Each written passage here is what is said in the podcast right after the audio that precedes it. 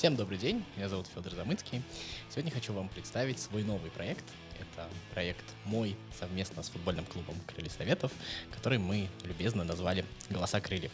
Идея этого проекта в том, что мы будем на протяжении какого-то количества наших подкастов представлять и рассказывать вам о людях, точнее, они сами будут рассказывать, которые так или иначе работают, либо с клубом взаимодействуют, либо прям работают в клубе. И Будем слушать, что они думают о своей работе, как они туда попали, ну и их различные жизненные истории. А, я знаю, что наш подкаст слушают люди не только из Самары, поэтому для вас отличная возможность познакомиться с нашей самарской футбольной жизнью. Ну а для болельщиков из Самары это дополнительная возможность услышать а, людей из любимого клуба, которых вы, возможно, знаете, ну или открыть для себя новых людей из нашего клуба. И сегодня у меня в гостях человек, а, который, в общем-то, ввел меня в мир крыльев советов, человек, которого я очень много слышал, человек, который комментировал для меня футбол, когда, в общем-то, я его не мог смотреть, а мог только слушать, и со мной вместе слушали этого человека, я думаю, многие-многие люди, вы его, конечно же, знаете. Это футбольный комментатор радио «Самара Максимум», и матчей Крыльев Советов на этой замечательной радиостанции Андрей Миронов. Андрей также является ведущим мероприятий на Самарском стадионе перед матчами Крыльев Советов. Андрей, добрый день. Добрый день, добрый день, Федор, добрый день все, кто нас слушает, всех приветствую. Андрей, во-первых, спасибо большое, что согласились поучаствовать в этом замечательном и новом для меня опыте. Но ну, давайте с вами начнем с самого простого вопроса. Как вообще в жизни появились крылья советов? Как, наверное, с точки зрения болельщика, в первую очередь? Ну, если говорить именно как они э, просто в жизни появились, то, наверное, это случилось э, достаточно внезапно. С отцом проезжали мимо стадиона «Металлург». Он сказал, что, слушай, по-моему, здесь сегодня футбол. Это было, наверное, в классе в пятом-шестом. Э, давай зайдем, давай посмотрим. Я первый раз оказался на стадионе, и меня все впечатлило, и сам стадион, и матчи, и все это вживую, не по телевизору, а вот именно здесь, на расстоянии там вытянутой руки – а потом уже с институтских времен я начал посещать стадион постоянно практически, все домашние матчи с друзьями. Нам казалось, что без нас матчей не может быть, мы должны быть вместе с командой. Э, не был, может быть, таким ярым фанатом, на фанатском секторе я не находился, но всегда шумел где-то на восточной трибуне, может быть, на западной некоторое время. А если говорить, как в дальнейшем оказался на радиостанции, как я начал комментировать матчи, то могу сказать, что это тоже достаточно такая цепочка случайных событий. Я после окончания школы э, начал подрабатывать в институтские годы диджеем, э, делал на мероприятиях музыкальные всякие праздники, дискотеки и так далее, и так далее. И один из моих ведущих, с которым я работал, Сергей Пешеходов, он работал на радио «Мегаполис». И через какое-то время, когда я его уже просто замучил рассказами о том, что я вот в очередной раз был на стадионе, как там круто, кто там забил и что там было на э, трибунах, он сказал, слушай, не пора ли тебе об этом поговорить в эфире, не хочешь ли ты попробовать себя на радио? Я на радио никогда не работал, не знал, что это, и диджей, как, э, как диджей, я, он меня называл, я работал э, диджей-молчун, то есть я музыку крутил, э, треки сводил, но старался ничего не говорить. И вот я оказался на радиостанции в течение, наверное, двух месяцев, проходил стажировку, начитывал новости, и первый мой выход в эфир был 1 э, апреля 1998 года, когда я э, в программе у директора Александра Васильевича Голубева с шутливым сюжетом рассказывал о том, как я вот корреспондент приехал из Италии и как там очередной тур итальянского футбола э, проходил, что там было интересно. Вот так вот я оказался ну, про Молчуна удивительная история, если честно. Вот. А, слушайте, а вот, то есть, вот этого ощущения того, что я хочу работать в футболе, мне было бы интересно, то есть, это даже в голове никогда не возникало, получается? Нет, нет, нет, конечно, возникало, и очень много возникало в момент, когда я, будучи маленьким, слушал радио «Маяк», э, слушал там какие-то, э, там была такая интересная футбольная перекличка с разных стадионов, когда во время тура э, чемпионат страны со всех стадионов стекалась информация, и в каждом городе был свой какой-то журналист, который что-то рассказывал, мне все время казалось, что это такое, ну, это недоступное, запредельное, это, ну, это там, на радио, я там, наверное, не смогу оказаться, поэтому, конечно, я себя так вот прям не готовил к этому, хотя был очень активным радиослушателем, на некоторых радиостанциях постоянно участвовал в конкурсах, э, там звонил, отвечал на какие-то вопросы викторин. Это было. Но вот чтобы понять или там самому как-то там узнать, где какая радиостанция есть, чтобы туда прийти работать, это, конечно, я так себе только в мечтах держал, а в реальности не осуществлял сам. А вот именно, ну, то есть э, два момента, смотрите, радиорепортажи и именно специфика комментирования, так скажем, городской команды. То есть вы в основном комментируете для аудитории, которая живет, работает в этом городе, понятно, за кого она болеет, понятно, что вы тоже за это болеете. И с одной стороны, и с другой стороны, ну, есть, наверное, какой-то, ну, какие-то требования там радиостанции, какой-то там, я не знаю, профессиональные черты, э, когда, условно говоря, кричать там, мы так всех, мы так всех порвем или там все катастрофа, тоже, наверное, во время матча нельзя. Но при всем при этом, наверное, какая-то ответственность перед публикой разделять вот эти эмоции есть. Как вообще вот этот вот навык балансирования вот этого между профессионализмом и любовью к команде, он вот прививался, сохранялся, я не знаю. Есть ли вообще такая проблема? Ну, я могу честно сказать, что при работе на самарских радиостанциях э, все директора, а я сменил две радиостанции, Мегаполис, и сейчас я работаю на Самар Максимум, все говорили, что, Андрей, все краски, которые ты э, добавляешь в поддержку крыльев, они не мешают. Наоборот, это украшает, нас слушают в Самаре, в Самарской области. Да, это, наверное, с точки зрения таких э, придирчивых болельщиков не совсем может быть так правильно, но у нас аудитория Самарская, и, в принципе, мы не против. Но могу сказать, что некоторые болельщики, ну, и не один раз, и даже до сих пор э, высказывают, что ну как ты, почему ты там хвалишь только крылья или там э, поддерживаешь крылья. Я ориентируюсь на аудиторию. Если это радиорепортаж непосредственно на э, Самар Максимум, значит я стараюсь быть частью той аудитории, для которой я работаю, и делать это для них так, как они сами себя бы чувствовали комфортно. То есть я болею за крылья. Если у меня есть какие-то там э, включения с других радиостанций, с других городов, конечно, я стараюсь быть очень так лояльным. Здесь э, я не перехожу какие-то нормы этики и стараюсь уже... Даже крылья не называю своими. То есть там у меня наши игроки я не употребляю. Хотя бывает проскальзывает. Это, это оговорка, за которую мне даже один раз на Кубке ФНЛ, э, когда я комментировал телевизионно все матчи с участием команд на Кубке ФНЛ на Кипре, мне прилетело от болельщиков «Спартака», когда «Крылья» играли со «Спартаком», с молодежной командой, э, вернее, не молодежная, а «Спартак-2», то там я несколько раз сказал, ну вот наши «Крылья» сейчас идут в атаку, и тут же в комментариях, что это такое, что это за, за коммент... Народная это команда «Спартак», а он тут говорит «наши крылья». Такие оговорки были.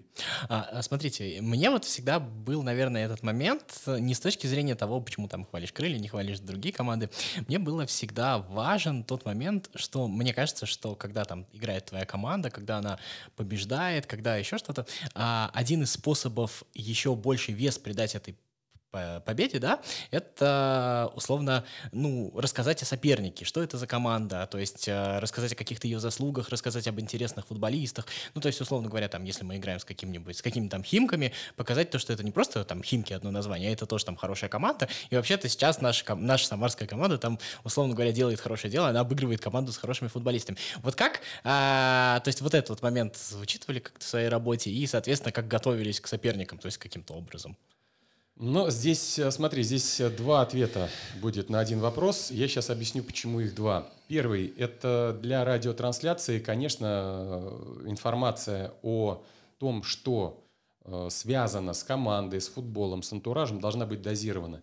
Очень много, за всю мою карьеру, уже больше 20 лет, мне предъявляли претензии, что слушатель не чувствует игры, когда я рассказываю что-то интересное в целом, потому что им надо, грубо говоря, знать, где мяч они должны э, видеть картинку перед собой, чувствовать э, нить игры, накал игры. Да, когда какая-то пауза, какие-то там э, нюансы, может быть, э, не связанные с тем, что это нужно рассказывать, там остановка в игре, кому-то оказывают помощь, и там ничего интересного не расскажешь, да, тут можно эту информацию использовать. Э, очень много я собираю информации и знаю, как ее использовать, конечно, в телевизионных уже э, трансляциях. Тут действительно я э, готовлюсь более так тщательно, более полно, но для радиотрансляции для меня важно показать э, вот именно картинку футбола. То есть как выглядят игроки, где они находятся, что вокруг, кто на трибунах, какая погода, что за стадионом, что на скамейках и так далее, и так далее. То есть, чтобы человек получил э, эту картинку, как будто он сидит на трибунах. Он, сидя на трибунах, мало что может там знать там про условный там э, локомотив, хотя наверняка какую-то информацию получает, кто-то рядом может что-то подсказать, но чтобы получить удовольствие от игры, ему надо чувствовать именно саму игру. И я стараюсь ее так комментировать. Да, абсолютно согласен. Есть один пример, который я прям помню хороший в вашей работе. Это когда, а, ну, то есть вот этот вот баланс, то, что я имею в виду не рассказывать какие-то истории, я как раз хотел привести пример, когда ты крылья играли с футбольным клубом Кубань, и там был такой нигерийский, по-моему, футболист, если не ошибаюсь, Бабангида. И вот очень четко показали, то есть, по, по сути, рассказывая про позиции футболистов на поле, очень четко показали, что это самый опасный игрок, и вообще на него стоит обращать внимание, он играет на правом фланге, и я вот это вот имею в виду, и это как раз, э, ну, я как раз подводил этот вопрос, наверное, к вот этому комплименту, потому что для меня был пример идеальной работы, то есть, когда мы болеем за нашу команду, мы рассказываем, но при этом у этой команды есть клевый игрок, мы про него рассказываем, обращаем на него внимание. Да, да, да, да. А мне очень много ставят, э, не знаю, даже не в комплимент, а может быть с каким-то сатирическим таким подколом рассказывают, как я комментировал матч э, Алании во Владикавказе, и там вокруг горы, и я про эти горы в какой-то из пауз начал рассказывать очень так э, долго и с интересом. Только потому, что в матче наша команда не могла ничего другого показать, и мне до сих пор все вспоминают. Ну что ж ты все про горы да про горы, когда будешь э, комментировать уже сам футбол? А вот тогда ты другой вопрос в обратную сторону. А если команда играет откровенно плохо? Ну то есть нельзя же, понятно, что аудитория тоже, она все прекрасно понимает, и ей вот в этот момент рассказывать про патриотизм и любовь к команде очень тяжело. Вот как в этой ситуации себя вести? Мне кажется, достаточно тяжелый момент. Очень тяжелый, согласен полностью. И здесь э, я как человек, который, может быть, первые годы я еще об этом мало думал, но, опять же, прилетело несколько раз там от директоров, программного директора, которые говорили, слушай, ну ты держишь аудиторию, ты должен держать аудиторию. Если ты рассказываешь, что мы проигрываем и нет никакого шанса, то ты понимаешь, слушатели отключатся, переключатся и так далее. Ты должен что-то добавлять. Да, вот здесь я могу честно признаться, иногда чуть-чуть передавливаю, добавляю какого-то, может быть, лишнего там антуража и красок, потому что иначе э, человек, э, ну как и на стадионе это бывает, встанет и уйдет. То есть здесь надо постараться слушателя удержать, рассказать, что у нас там, а есть замены, а есть там какая-то перспектива отыграть, хотя бы забить один мяч.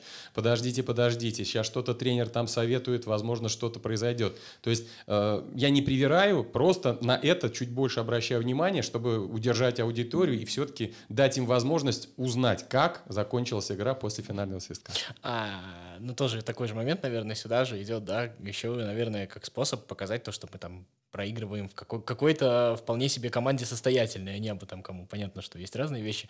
Но а, вот э, этот такой момент тоже для меня очень э, вот удивительно, я когда-то был на стадионе, и команда проиграла, и я даже не помню, с кем мы играли, и мы вот всем стадионом аплодировали и кричали «молодцы». Вот этот момент, его можно донести до слушателей, то есть на радио, то есть показать, что вот команда молодцы, несмотря на вот этот вот момент. Конечно. Конечно, очень много матчей, когда ты э, реально чувствуешь и понимаешь, и передаешь слушателю, что команда борется. А, ведь э, футбол — это не только забитые мячи, это не только какая-то голевая ситуация, это борьба. Если команда борется, если она проявляет характер, это тоже передаешь э, теми же какими-то описаниями того единоборства, которое происходит, какими-то впечатлениями от э, эмоций, которые проявляют футболисты. Бывают матчи, когда до последней секунды ты не можешь убедительно сказать, что ты понимаешь, кто победит, что крылья там проиграют и у них нет шанса. Нет. Э, матчи такие происходят, и, естественно, в этой ситуации надо все это опять донести до слушателей, чтобы они были, ну, скажем так, реальными участниками событий. Как произошел вот этот момент, когда ваша работа на радио начала соприкасаться с клубом? То есть как, как вот, когда первые там какие-то взаимодействия с клубом? То есть как когда клуб обратил внимание, может быть? Ну, я могу сказать, что практически, наверное, через, наверное, года два после начала работы я уже плотно контактировал с э, крыльями. Э, с разными руководителями на разном уровне, и с пресс-службой, и с руководством, потому что все-таки мы изначально с 98 -го года начали э, вести трансляции, это были просто такие условные включения по 3-4 минуты, э, и за игру, ну, таких, может быть, 4-5 включений было. Постепенно слушатели начали писать письма, в тот момент не было какой-то другой связи, И они начали просить делать репортажи полноценными, уже целиком, там, каждый тайм по 45 минут. А потом появились э, уже через год, через полтора, прям реально просьбы, мол, ну, ребят, ну а как так-то? Мы не можем видеть матчи крыльев по телевизору, не показывают, вы транслируете домашние, давайте делать выездные. И вот тут я э, первый раз э, отправился э, на выездные матчи самостоятельно, я учился в аспирантуре, поехал в Москву на матч э, с «Динамо», и как-то мы провели, потом была э, через неделю игра с ЦСКА, и э, как-то мы начали думать с руководством э, радиостанции, а почему бы не повзаимодействовать с крыльями? Мы начали проситься к ним в чартеры, и клуб на тот момент очень лояльно к этому отнесся, начал меня брать в другие города, и самое яркое из таких впечатлений, ну их несколько было, конечно, это то, что я в свое время отправился на товарищескую игру в Турцию, э, когда у Крыльев э, на турецком сборе была э, возможность сыграть такой яркий суперматч. А затем еще клуб меня пригласил на сбор в Испанию, в испанскую Ламангу, и я оттуда вел и прямые включения с матчей тренировочных, контрольных, которые там были, и делал по утрам такую ну, зарисовку о том, как э, живет клуб на э, тренировочном сборе. Клуб никаких условий не выставлял? Ну, то есть, понятно, что если ты начинаешь сотрудничать, у клуба, наверное, свое видение о том, как его там должны позиционировать. Условно, у комментатора, даже если он там со всей любовью к клубу относится, они могут отличаться. Ничего такого не было. Вот когда мы летели в Турцию э, на товарищескую игру крыльев, э, Герман Владимирович Ткаченко то ли в шутку, то ли мне казалось уже даже всерьез, он говорил, слушай, ну а клубу, э, радиостанция должна заплатить клубу, это же это такое событие, это же все будут слушать, вы столько сделаете денег там на рекламе в этом матче. Но в целом все прекрасно понимают условия работы и прекрасно понимают, что здесь все взаимовыгодно потому что информация о команде, о матчах, это всегда дает бонус э, тем, кто затем придет на футбол, на трибуны, на стадион, потому что э, от того, как играет команда э, и то, как преподносится команда, зависит, сколько будет людей на стадионе на домашней игре. Герман Ткаченко не только по телевизору, да, был непонятно, шутит он или всерьез. Да, да, да, да. Это его любопытная черта. А, давайте перейдем тогда к работе на стадионе. Как это вообще получилось? Как... И это же отличается, наверное, от предыдущей работы. Но если имеется в виду непосредственно работа в да, качестве... с микрофоном, конечно. Да, да, да, в качестве ведущего, то я могу сказать, что постепенно, параллельно с тем, что я работал на радио в качестве комментатора, я, конечно, от работы э, диджея на мероприятиях э, постепенно отошел и стал э, уже просто как ведущим, потому что появился уже определенный такой уровень в подготовке с публикой, работать голосом, делать праздник, делать какое-то мероприятие, может быть, торжественное событие. И э, в свое время на стадионе тоже начали развивать вот эту работу. До меня ведущим был Валерий Текучев, и так сложились у него жизненные ситуации и какие-то его события, что он от этой работы отошел. А я параллельно с тем, что на матчах я комментировал, э, возникла идея, ну а до матча-то я же ничего не комментирую, я же не занят, и в перерыве я тоже не занят. Поэтому я стал это совмещать, и мне удалось и поработать на «Металлурге», поработать на «Самара-арене», и, ну, это, конечно, другая работа. Здесь надо вот вспоминать, я вспоминал, как я был болельщиком, что нужно дать болельщику, какой заряд, какой, э, какие эмоции надо передать, как настроить на то, чтобы они отдали свои эмоции, свою энергию во время матча, э, как мы запускали там волну какую-то, как мы придумывали какие-то речевки, как мы придумывали какой-то контент, который можно там использовать во время матчей – а, Все это так постепенно с опытом набиралось, и мне кажется, мы сейчас с болельщиками так на единой волне стараемся поддерживать команду, заряжать э, себя и команду эмоциями на стадионе. А где вы сидите на стадионе? То есть как вот происходит? Как вы считываете реакцию, ну как бы трибуны, и считываете ее вообще по звуку, визуально? Как это происходит? Э, ты имеешь в виду, когда... Ну да, вот ты что-то кричишь, что-то говоришь, какую-то, как, как просишь что-то зарядить, и вот обратную связь это она чувствуется, то есть как вот они отреагировали, хорошо, плохо сейчас, не очень, да, надо добавить. Э, я хочу сказать, что здесь разная специфика была, и э, я работал и непосредственно на поле, на стадионе «Металлург» это всегда было практически бровка поля, а э, на Самар-арене э, пробовали варьировать. У нас были вот эти все неприятные ковидные времена, когда стоять рядом с командой было невозможно. Тогда я стоял на трибуне. Но все-таки, когда ты стоишь практически на поле перед матчем, чувствуешь, когда заполняются трибуны, ты можешь с ними общаться, что-то им предлагаешь шуметь, они тебе отвечают. Вот это в чаше, это очень здорово. На трибуне, ну, все-таки шум есть, и это означает, что ты работаешь правильно, значит, есть отдача. Но когда на поле, это намного удобнее.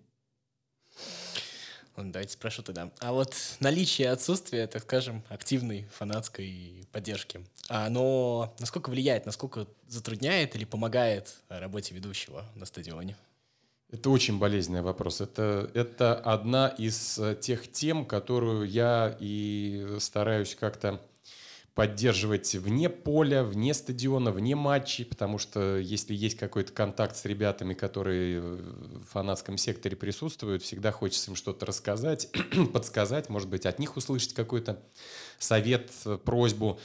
Вообще, когда на «Металлурге» мы работали, и была вот эта восьмерка, сектор активной поддержки номер восемь на стадионе, то э, неоднократно пытался даже затягивать какие-то речевки и э, в унисон с ними, и так, чтобы ребята ну, помогали и откликались на мои какие-то призывы.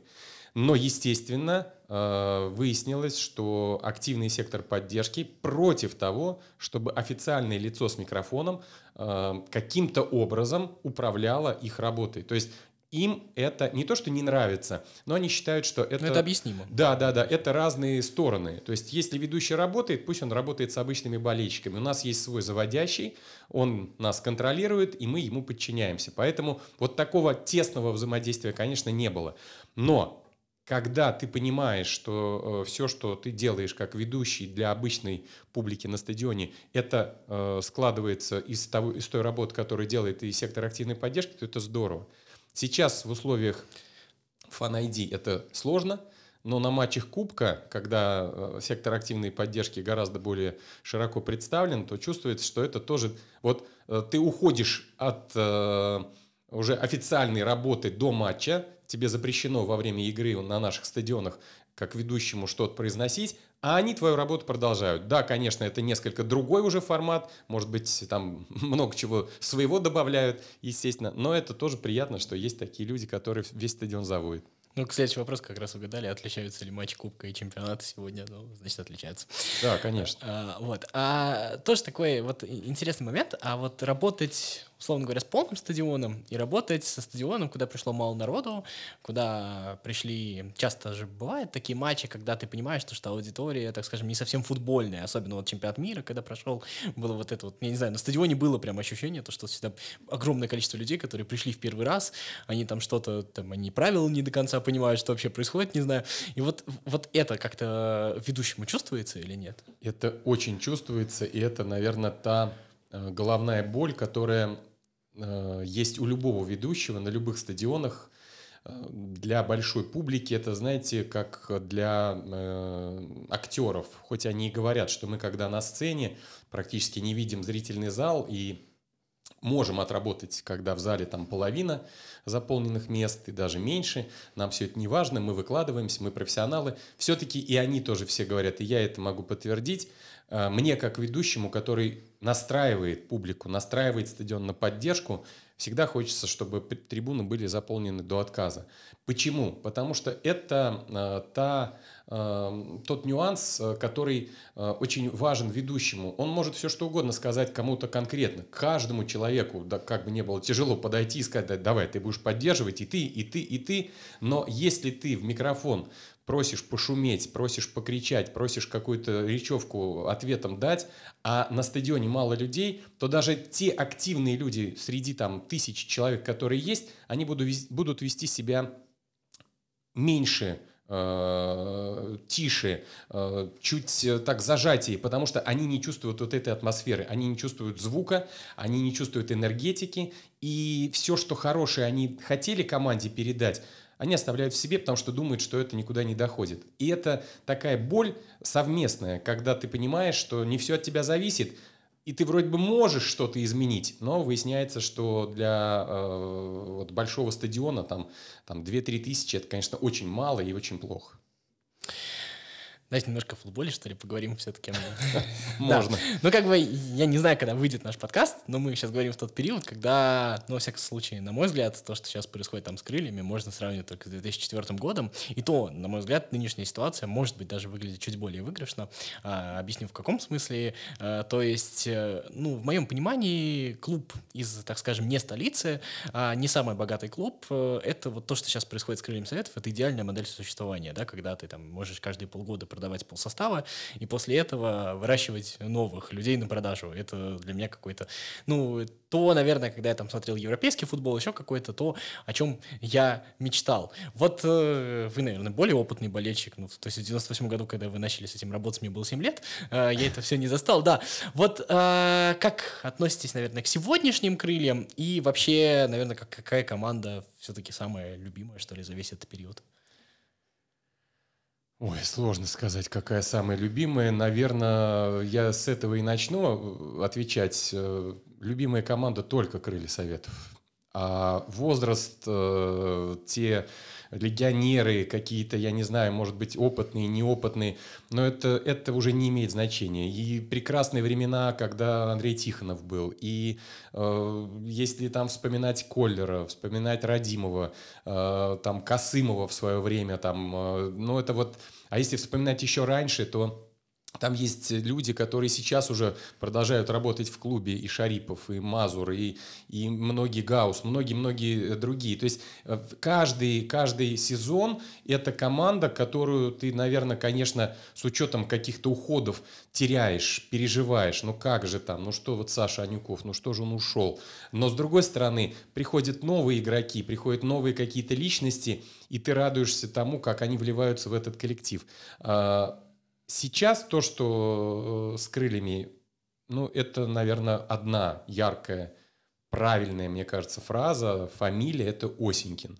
То есть Игорь Витальевич – это тот э, человек, который сплачивает вокруг себя не только тех, с кем он когда-то был знаком там, по Академии Чертанова, а он уже показывает, что он может работать абсолютно с любым материалом, уж простите меня – ребят, которые играют в футбол, но это так. Тренер старается находить звездочек и делать из них э, звезд. Вот Осенькин делает это.